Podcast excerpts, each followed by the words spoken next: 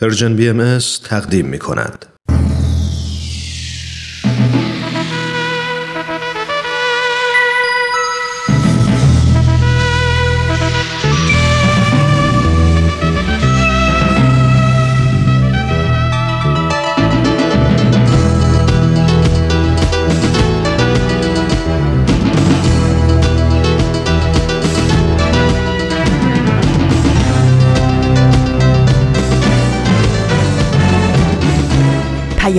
دوست.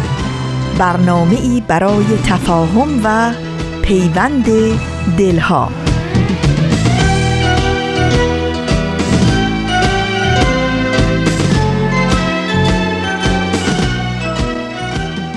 درود گرم و صمیمانه ما از فاصله های دور و نزدیک به یکایک شما شنوندگان عزیز رادیو پیام دوست. در هر شهر و دیار این گیتی پهناور که شنونده برنامه های امروز رادیو پیام دوست هستید امیدواریم سلامت و ایمن باشید و با امید و دلگرمی روز و روزگار رو سپری کنید.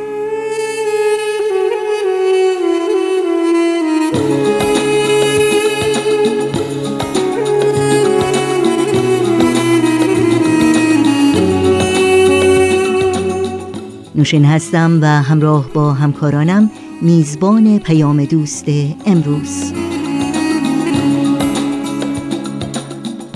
دوشنبه چهارم آذر ماه از پاییز 1398 خورشیدی برابر با 25 ماه نوامبر 2019 میلادی رو پیش رو داریم.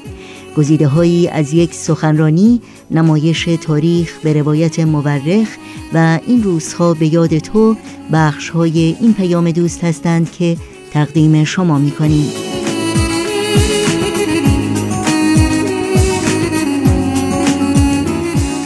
امیدواریم با برنامه های امروز رادیو پیام دوست همراه باشید و از شنیدن اونها لذت ببرید.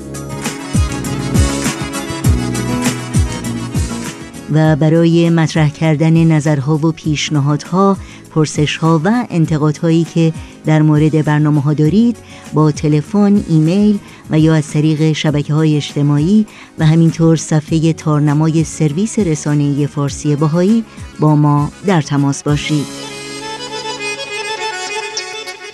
آدرس وبسایت ما هست www.persianbahaimedia.org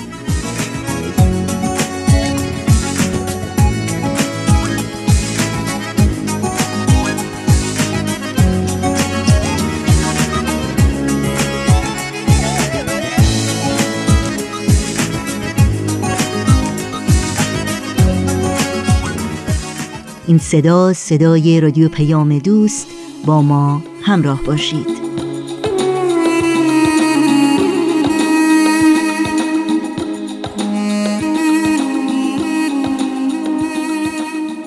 و ما امروز یعنی 25 ماه نوامبر میلادی در تقویم بین المللی روز جهانی حذف خشونت علیه زنان نام گرفته.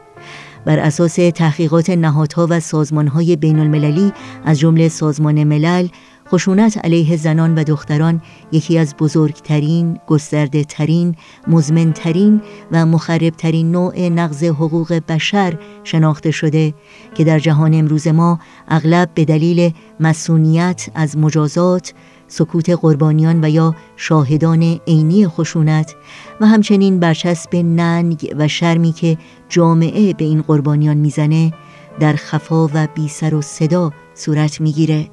خشونت جسمی، جنسی و روانی از آشکارترین و جدیترین انواع خشونت است که علیه زنان و دختران اعمال میشه.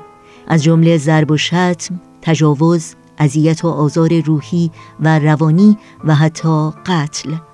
آمار سازمان ملل دهشت فاحش این فاجعه اجتماعی رو در سطح جهان اینگونه نشون میده. در سال 2017 میلادی از هر سه زن یا دختر یکی خشونت جسمی و یا جنسی را در زندگی تجربه کرده. 52 درصد از زنان در زندگی زناشویی مورد تعرض جنسی و جسمی قرار می گیرند و از دسترسی به بهداشت و مراقبت های پزشکی محروم شدند. در این سال 750 میلیون زن قبل از سن 18 سالگی ازدواج کردند و 200 میلیون کودک دختر ختنه و یا ناقص سازی جنسی شدند. از هر دو زنی که در جهان به قتل می‌رسه یکی از این قتل ها به دست همسر و یا افراد خانواده اون زن صورت گرفته.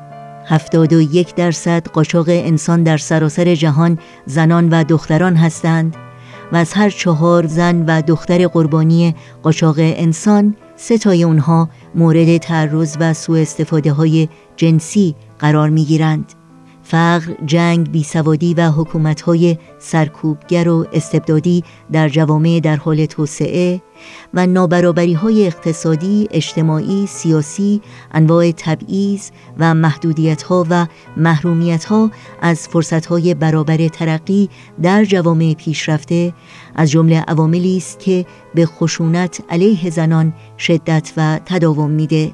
خشونتی که تأثیر مستقیم داره در تحقق اصل برابری، عدالت، صلح و پیشرفت و توسعه نه تنها برای زنان بلکه برای کل جامعه انسانی در سطح محلی، ملی و بین المللی با مناجاتی از حضرت عبدالبها یادی می کنیم از زنان و دختران رنج دیده و محروم در سراسر جهان.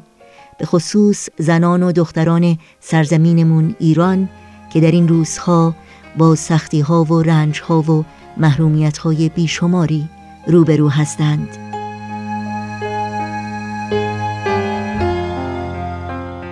یاد شما در این روزها و در همه روزها زنده و پایدار.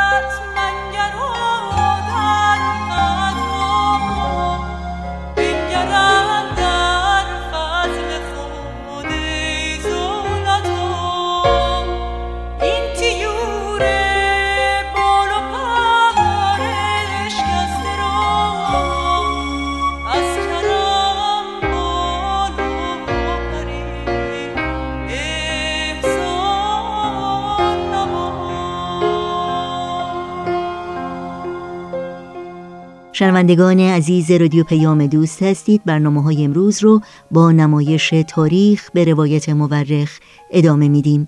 از شما دعوت می کنم همراه باشید.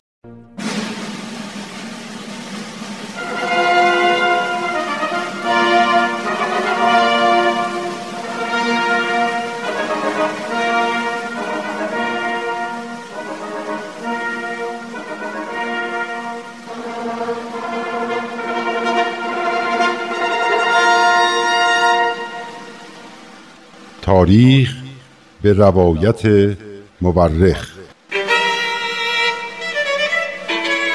من کتاب تاریخ نبیل رو از ترنم دوستم گرفتم که بخونم. این کتاب یه قسمت از تاریخ ایرانه که تا حالا نشنیده بودم. کتابو که باز کردم خود نبیل که اونو نوشته شروع کرد با من حرف زدن. خیلی عجیب بود. ولی خیلی هم برام جالب بود. این تاریخ یه بخش از کاری از گروه نمایش رادیو پیام دوست. تهیه کننده و کارگردان امیر یزدانی. فصل دوم.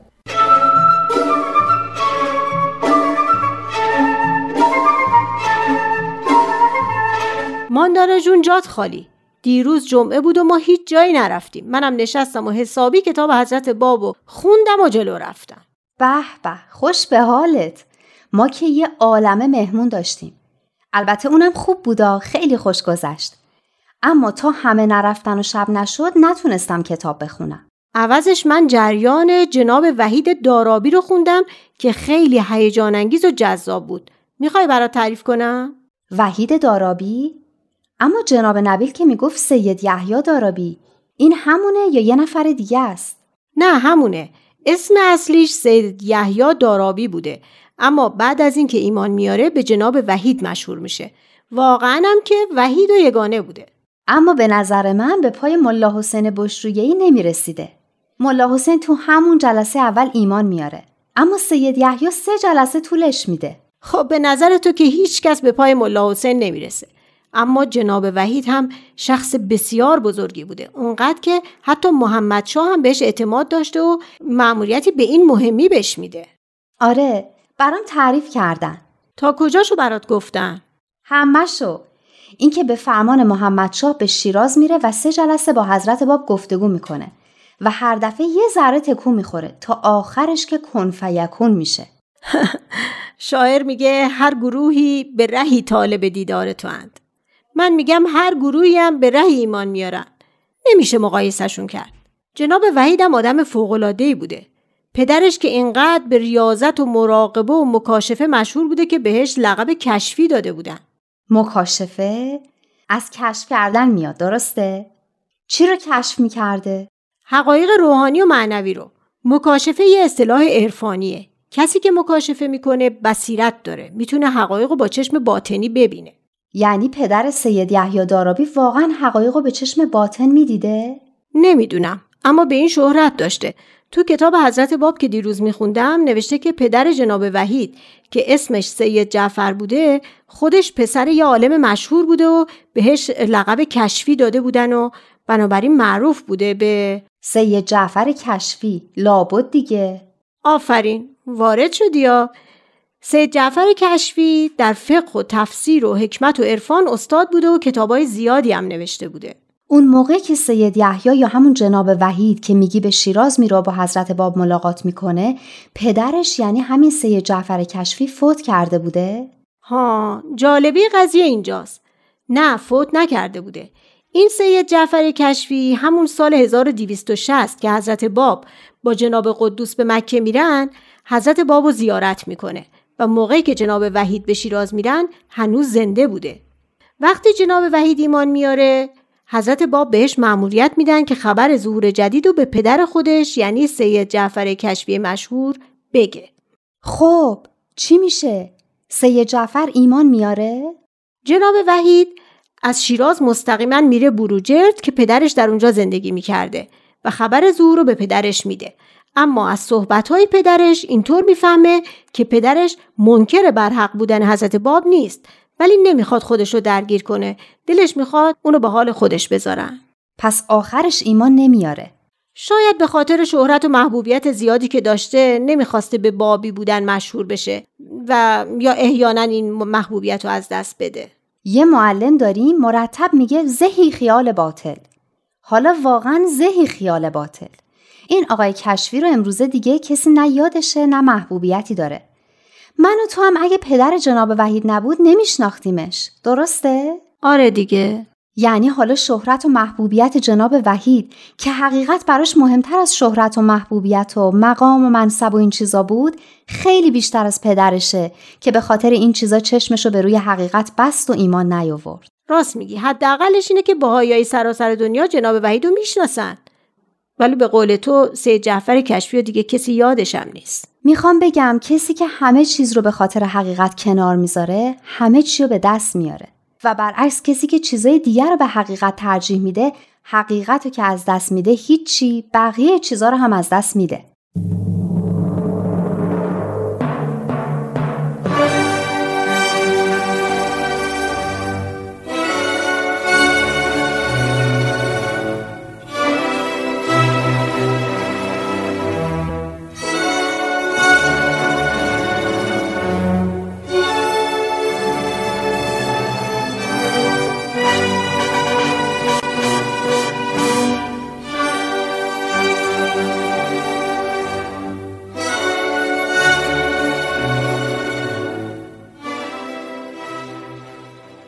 خب دیگه چی خوندی؟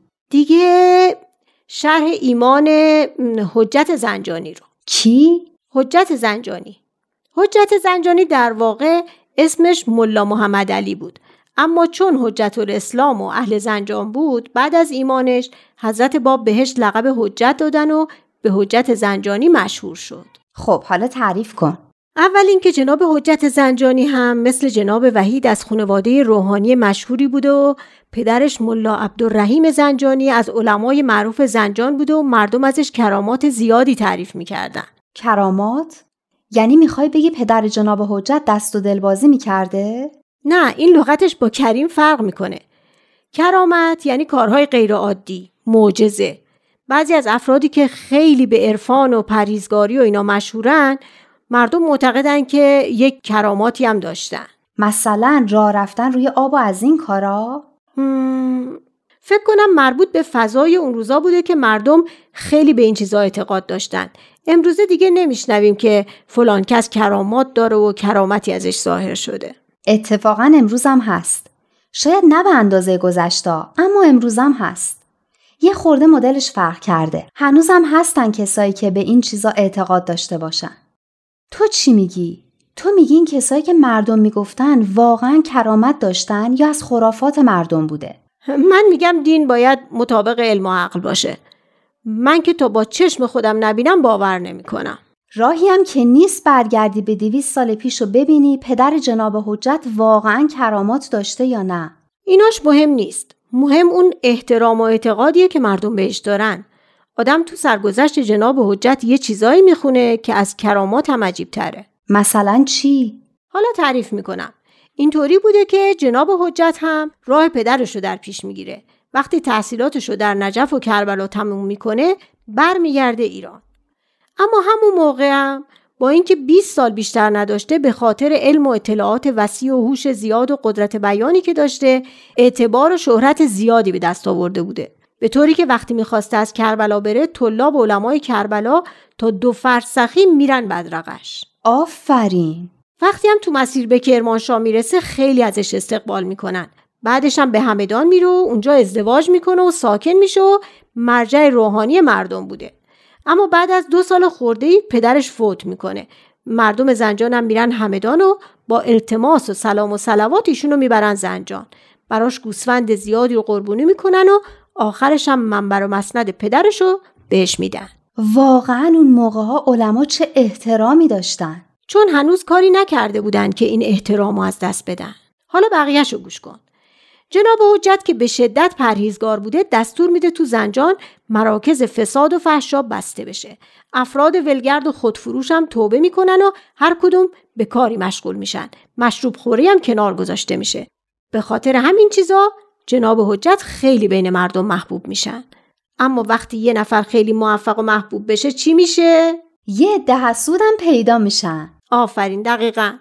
جالب اینه که این حسودا چند بار کار رو به جایی میرسونن که شاه هر دو طرف رو به تهران احضار می‌کنه و هر دفعه هم قضیه به نفع جناب حجت تموم میشه و شاه بهش پاداش میده. منظورت همون محمد شاه دیگه درسته؟ بله محمد شاه. یه بار از این دفعاتی که گفتم محمد شاه به جناب حجت یه انگشتری گرانبها و اسای جواهر نشان میده و وقتی جناب حجت به زنجان برمیگرده مردم قوقایی می‌کنن و میان استقبالش و قربانی می‌کنن و دیگه خیلی ازش تجلیل می‌کنن. اما یه چیزی هست که خودم هم هنوز باورم نمیشه.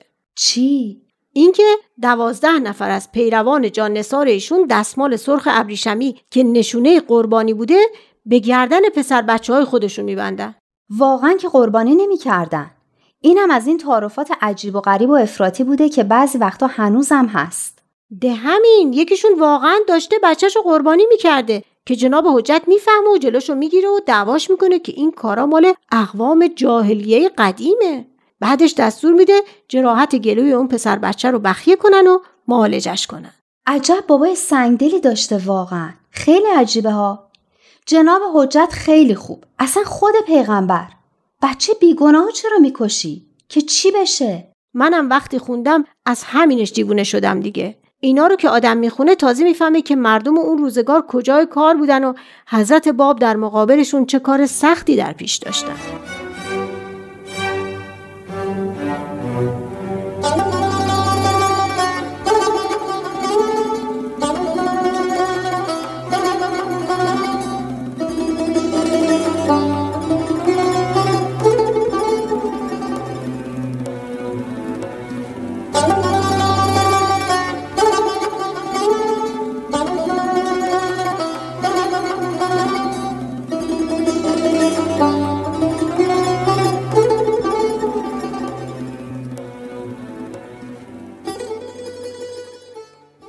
حالا چطور شد جناب حجت با این همه کبکب و دبدبه‌ای که داشت ایمان آورد؟ به نظر من به خاطر اینکه واقعا مجتهد کاملی بود. وقتی خبرهای مربوط به ادعای حضرت بابا شنید یکی از شاگردان مورد اعتمادش به نام ملا اسکندر رو معمور کرد که به شیراز بره و درباره قضیه تحقیق دقیقی بکنه.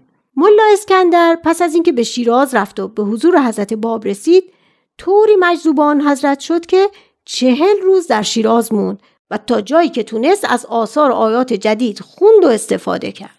لابد این ملا هم دیگه دلش نمی‌خواست از پیش حضرت باب جای دیگه ای بره. نه اما حضرت باب بهش دستور میدن که به زنجان برگرده. آره دیگه باید مأموریتش رو تموم می‌کرده. وقتی ملا اسکندر به زنجان می‌رسه علمای برجسته شهر پیش جناب حجت جمع بودن و جلسه ای داشتن. جناب حجت از ملا اسکندر سوال می‌کنه که آیا به حضرت باب مؤمن شده یا ادعای اون حضرت رو درست ندونسته و رد کرده؟ ملا اسکندر در جواب مقداری از آثار حضرت باب رو که همراه داشته به جناب حجت میده و میگه هرچه شما بفرمایید نظر من نیز همان است. جناب حجت چی میگه؟ جناب حجت اولش که خیلی عصبانی میشه و میگه که این موضوع تقلید بر نمیداره. هر کسی باید شخصا جستجو و تحقیق کنه و حقیقت رو بفهمه. بعد همین که یه صفحه از کتاب قیوم الاسما رو که از آثار حضرت بابه می‌خونه سجده می‌کنه و میگه اینجا نوشتم شهادت میدم که منبع نزول این کتاب مبارک همان منبع نزول قرآن شریف است. هر کس به حقانیت قرآن شهادت می‌دهد بر حقیقت این آیات نیز باید شهادت دهد. عجب. واقعا آدم بزرگی بوده که به این سرعت حقانیت حضرت باب رو درک می‌کنه. حالا دیدی؟ جناب حجت حتی یه سوال هم نمی‌کنن. بلافاصله اصالت و منبع الهی آیات حضرت باب رو تشخیص میدن. راست گفتی. آدما با سرعت ها و روش های مختلف خودشون به حقیقت می‌رسن. اما مهم اینه که برسن. اینم بستگی داره به اینکه چقدر جستجوی حقیقتشون واقعی و خالصانه باشه. اگر اینطور باشه خداوندم کمکشون می‌کنه و راه بهشون نشون میده. خب بعدش چی میشه؟ جناب حجت تو همون جلسه رو می‌کنن به علما و میگن تعلق و اعتقاد من به صاحب این آیات چنان است که اگر روز را شب و تابش خورشید را سایه اعلام نماید با تمامی دل باور دارم. هر کس حضرت باب را انکار نماید حضرت الوهیت را انکار کرده است. واقعا آدم نمی‌تونه تحسینش نکنه. چه هوش و چه قدرت و در عین حال چه شجاعتی داشته. جناب حجت برای میرزا جانی کاشانی تعریف کرده که من ملایی بودم چنان مغرور و زبردست که در عصر خودم از برای احدی خاضع نشدم. خلاصان که با همه غرور همین که خبر ظهور آن جناب به من رسید و به قدر یک صفحه کوچک از آیات آن نقطه فرقان را دیدم هوش از سرم به در شد و بی اختیار در عین اختیار تصدیق حقیقت ایشان را نمودم. ببخشید میان وسط حرفت. بی اختیار در عین اختیار یعنی چی؟ یعنی اختیار داشتم. می‌تونستم قبول کنم یا نکنم. اما چطور می‌تونستم حقیقت رو قبول نکنم؟ خود به خود حقانیت ایشون رو پذیرفتم و تصدیق کردم. فهمیدم. حالا بقیهش رو بگو. خب بی اختیار در عین اختیار تصدیق حقیقت ایشان را نمودم و حلقه بندگی او را به گوش محبت کشیدم زیرا که معجزه اشرف پیغمبر از ایشان دیدم. هرگاه انکار می کردم انکار حقیقت مذهب اسلام را نموده بودم و لحاظا تصدیق نمودم و قلاده اطاعت آن جناب را به گردن خیش افکندم و در مقام نصرت آن سید امکان برآمدم. معنی این جمله آخر چی بود؟ یعنی اون سید امکان اون آقای جهان رو یاری کردم.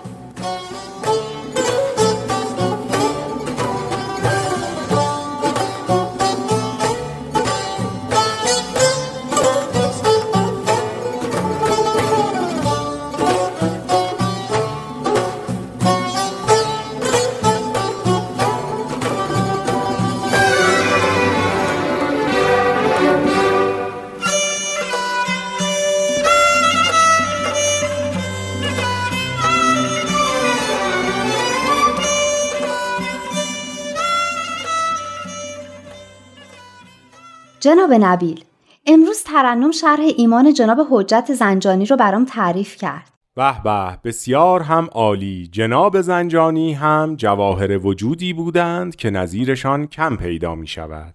بله ترنمم گفت که چقدر پرهیزگار و در این حال شجاع بودن و با اینکه شهرت و اعتبار و محبوبیت زیاد و میشه گفت حیرت انگیزی داشتن اینا باعث نشد که در پذیرفتن و تصدیق حقیقت ظهور حضرت باب حتی یه لحظه هم تردید کنن بله جناب حجت فکر سلیم و ذکاوت کاملی داشت و در همه مسائل تحقیق می کرد و از تقلید و پیروی بیدلیل دوری می کرد.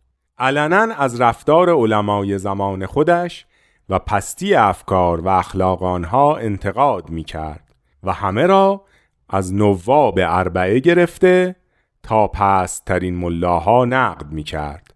آنان را مساوی می شمرد و انحطاط اسلام را به علت رفتار زشت آنها می دانست. اینا رو ترنم نگفت پس برای همین بوده که مرتب با علمای دیگه بحث داشتن و کارشون به تهران و داوری شاه میکشیده راستی این نواب این نواب که گفتین یعنی چی؟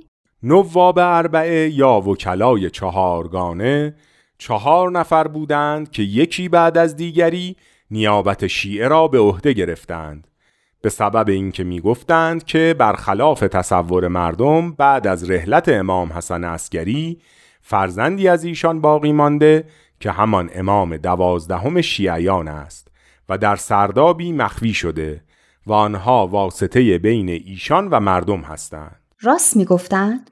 داستانشون یه جوری به نظر میاد. سوال خوبی است. اما بحث ما فعلا این نیست منظور بنده این بود که جناب حجت به راحتی حرفی را نمیپذیرفتند و بدون هیچ گونه واهمه ای از اخلاق بد علما از بزرگ تا کوچک انتقاد می کردند. اما حرف شاگردشون ملا اسکندر رو پذیرفتند. نه حرف ملا اسکندر را نپذیرفتند. حتی وقتی ملا اسکندر آثار حضرت باب را به ایشان داد و گفت من مطیع شما هستم و هر چه شما بگویید من هم قبول می کنم به شدت او را سرزنش کردند که اصول دین تحقیقی است و اگر علما در این مجلس نبودند تو را تنبیه می کردم.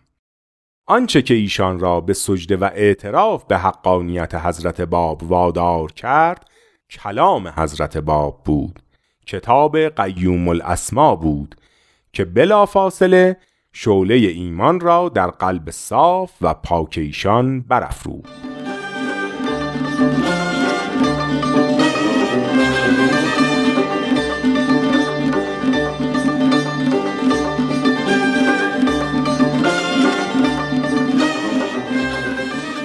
نمایش تازه‌ای رو شنیدید از مجموعه تاریخ به روایت مورخ از رادیو پیام دوست. در ادامه برنامه های امروز با هم به قطعی موسیقی گوش می‌کنیم. پیام من برای تو پر از صدای شکوه های یک زن است. سکوت من به پای تو نشانه بغض و اعتراضم است. به هر این جهان. یه مادر صبور و دل شکسته پای خشم تو. اسیر افترا پا شکایتم از این زمان نبرد نابرابر شکفتن بود.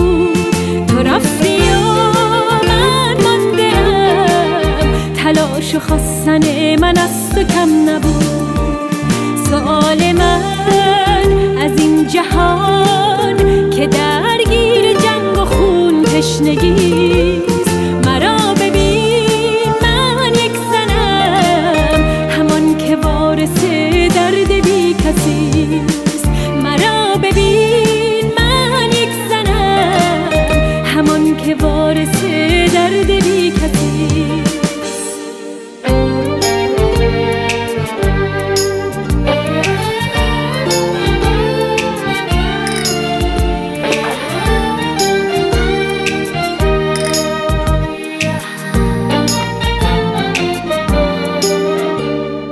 روز روز دوشنبه است و در ادامه برنامه های امروز رادیو پیام دوست چهارمین بخش گزیده هایی از سخنرانی دکتر نادر سعیدی رو با هم میشنویم با عنوان از شاهنامه تا نامه به شاهان. دکتر نادر سعیدی نویسنده استاد جامعه شناسی و محقق برجسته ایرانی هستند و این سخنرانی رو در 28مین کنفرانس سالانه انجمن دوستداران فرهنگ ایرانی ارائه دادند. از شما دعوت می کنم با این برنامه همراه باشید.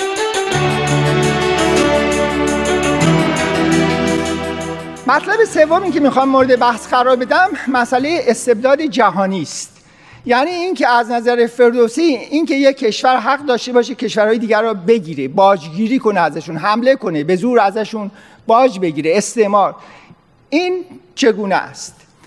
این مسئله دشوارترین مسئله است. برای اینکه تقریبا تمام تعابیری که تاکنون از شاهنامه شده تعابیر افراطی ناسیونالیستی در اکثر موارد و گاهی تعابیر نجات پرستانه در نتیجه چون ایران ایران هست حق داره همه کاری بکنه. هیچ جای دیگه حق ندارن اهانتی کنن به ایران ولی ایران حق داره هر کاری بکنه. این تعبیر متداولی است که معمولا می شود از شاهنامه فردوسی. شاهنامه فردوسی سر تا سر نفی نجات پرستی است.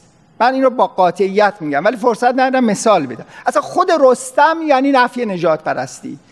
رستم از خانواده میاد که زال با نواده زحاک پیوند بسته و برای همینه که شاه ایران منوچهر مخالف این ازدواجه که خاندان زحاک بخوان در بزرگترین خاندان پهلوانی ایران وجود داشته باشه. اصلا داستان رودابه و زال یکی از علل اصلیش که انقدر تاکید میشه در شاهنامه نفی نجات پرستی است و نشون دادن اینکه پیوند کسی که خون زحاک در او هست و زال نتیجهش رستمه نتیجهش بزرگترین قهرمان ایرانه نتیجهش ناجی ایرانه نتیجهش بزرگترین و زیباترین شخصیت ایرانه. این یک مثالی است از اینکه چگونه نجات پرستی در سر تا سر شاهنامه داره مورد انتقاد قرار می‌گیره. به نظر من شاهنامه حقیقت پیامی که میده نفی استعمار هست. نفی فرهنگ بیگانه سازی و بیگانه پردازی است. نفی فرهنگ جنگه برای توضیح این مسئله به سه مثال به طور اختصار اشاره می‌کنم. مثال اول به آغاز شاهنامه برمیگرده. از نظر شاهنامه ایران به اعتباری در ابتدا کل جهان هست. یعنی ایران در مرکز دنیاست و پادشاه ایران پادشاه همه دنیاست. فریدون پادشاه ایران از پادشاهان دادگر از نظر شاهنامه و این بر سرتاسر سر جهان حکمرانه. منتها فریدونه که حالا تصمیم می‌گیره که جهان را تقسیم کنه میان سه پسرش. بنابر این یونان اروپا این قسمت ها را میده به پسر بزرگش سلم و به پسر بعدیش تور توران و چین را میده و قسمت میانه را به پسر کوچکش ایرج میده که این سخنرانی هم به تجلیل ایرجی دیگر هست. ایرج سمبل انسانیت و مهر و خرد راستینه. خرد راستین نه خرد خودپرستارانه و محاسب. خرد راستین اخلاقی. اما برادرانش اینها به خاطر حسادت اینها می‌خوان ایران را تصاحب کنن. و بنابراین لشکرکشی می‌کنن به مرزهای ایران میان. در اینجاست که ایرج برخلاف اندرز پدرش چون نمی‌تونسته اصلا اینجوری فکر کنه که برادر قرار برادرش را بکشه. هنوز برادرکشی به وجود نیامده. اولین نوع این کشتار توسط زحاک هست. زحاک پدرش را می‌کشه. اما برادر برادر رو بکشه هنوز اتفاق نیفتاده و نمی‌تونه اصلا ایرج فکر کنه که برادر می‌تونه برادرش رو بکشه. بنابراین فکر می‌کنه اگر سلم و تور دارن این کارو می‌کنن ناشی از سوء تفاهمه. و بنابراین فکر می‌کنه که باید بره و باهاشون صحبت کنه. بدون اسلحه بدون لشکرش تنها میره به لشکر اونها که باهاشون صحبت کنه با مهر اونها رو در آغوش می‌گیره اما وقتی می‌فهمه که اونها فقط می‌خوان تاج و تخت رو داشته باشن حاضر میشه که تاج و تخت رو از دست بده و میگه برادری و اخوت برای من خیلی مهمتر از اونه و چنین تاج و تختی ننگه برای من از نمی‌خوام. ببینید چقدر بلوغ فکری و خرد داشته یعنی وسواس به قدرت نداشته منتها خرد او خیلی جلوتر بوده از زمانش. یعنی بر طبق خرد آن زمان نابخرد تلقی میشه اما خرد راستین را او داشته و برادرانش البته از روی حسد او را می‌کشن با بیشرمی محض. و نتیجه این مسئله ایجاد یک نظام کین میشه. یعنی اینکه ایرانیان حالا باید انتقام کینه ایرج را بگیرن از تور و سر.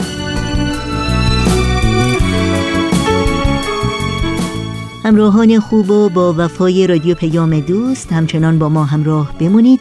چون بعد از لحظاتی موسیقی ادامه برنامه گزیده های از یک سخنرانی رو با هم خواهیم شنید.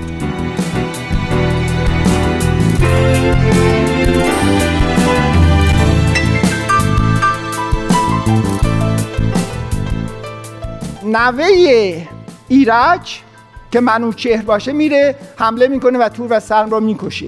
بعد نوه تور یعنی پشنگ. و پسر پشنگ یعنی افراسیاب. حالا اینا می‌خوان انتقام و کین پدر بزرگشون رو از ایرانیا بگیرن. و این نتیجهش میشه که نظام روابط جهانی میشه نظام کین نظام جنگ نظام انتقام. هر طرف معتقدن و مطمئنن که کاری که می‌کنن اخلاقی است و میهندوستی است و میهن پرستی و خدام در طرف اونهاست.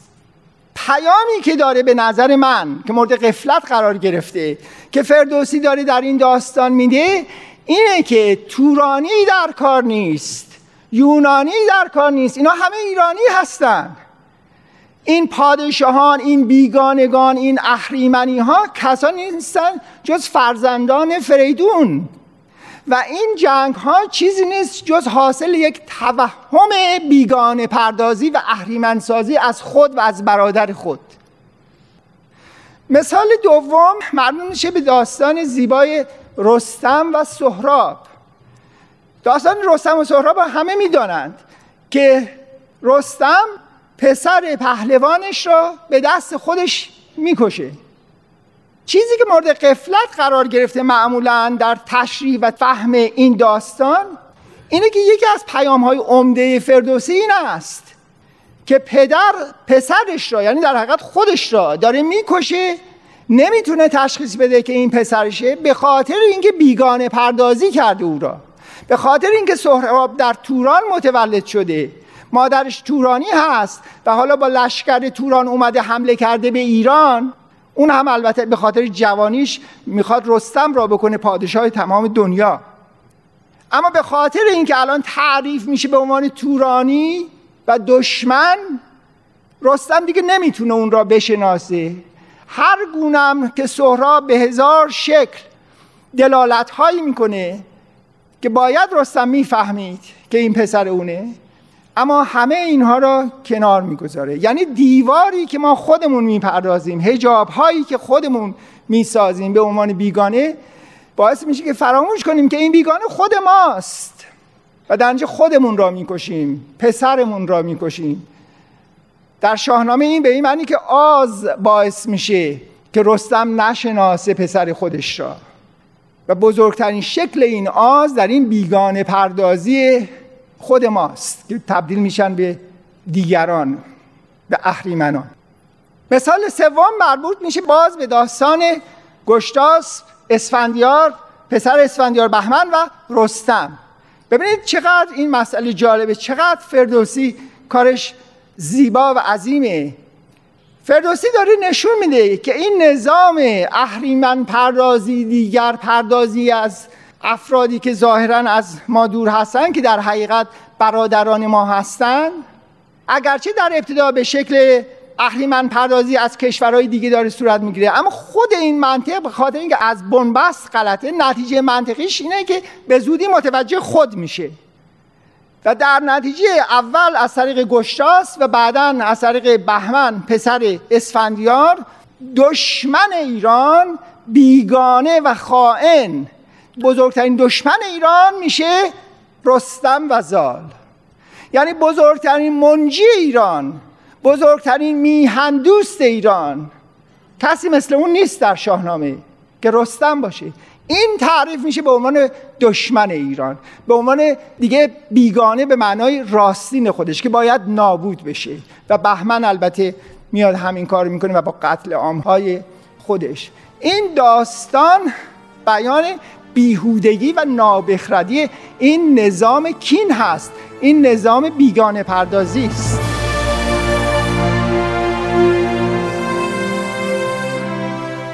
و برای شنیدن بخش بعدی گزیده های از سخنرانی دکتر نادر سعیدی در پیام دوست هفته آینده همین روز و همین ساعت با رادیو پیام دوست همراه باشید.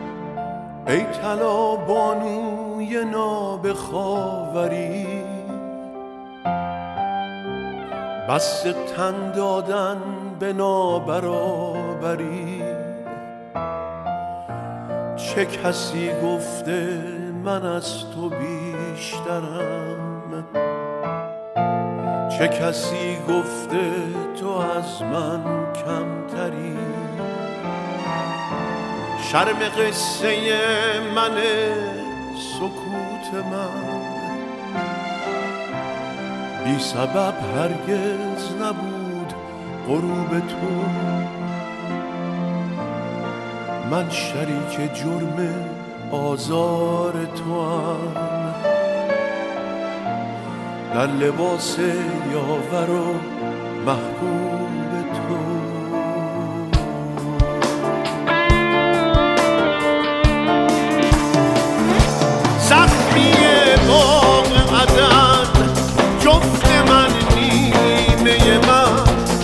عشق پر شکوه تو.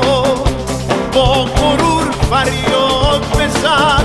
زخمی باغ عدن. جفت من نیمه من. عشق پر شکوه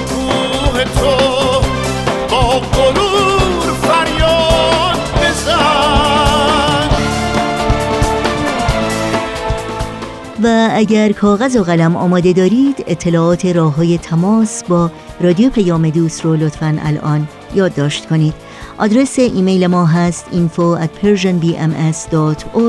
شماره تلفن ما 001 703 671 828 828 در شبکه های اجتماعی ما رو زیر اسم Persian BM جستجو بکنید و در پیام رسان تلگرام با آدرس at Persian BM contact با ما در تماس باشید.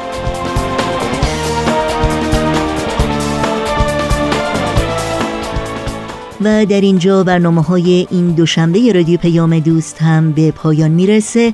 همراه با بهنام مسئول صدا و اتاق فرمان و البته تمامی همکارانمون در بخش تولید رادیو پیام دوست از همراهی شما سپاس گذاریم و خدا نگهدار میگیم.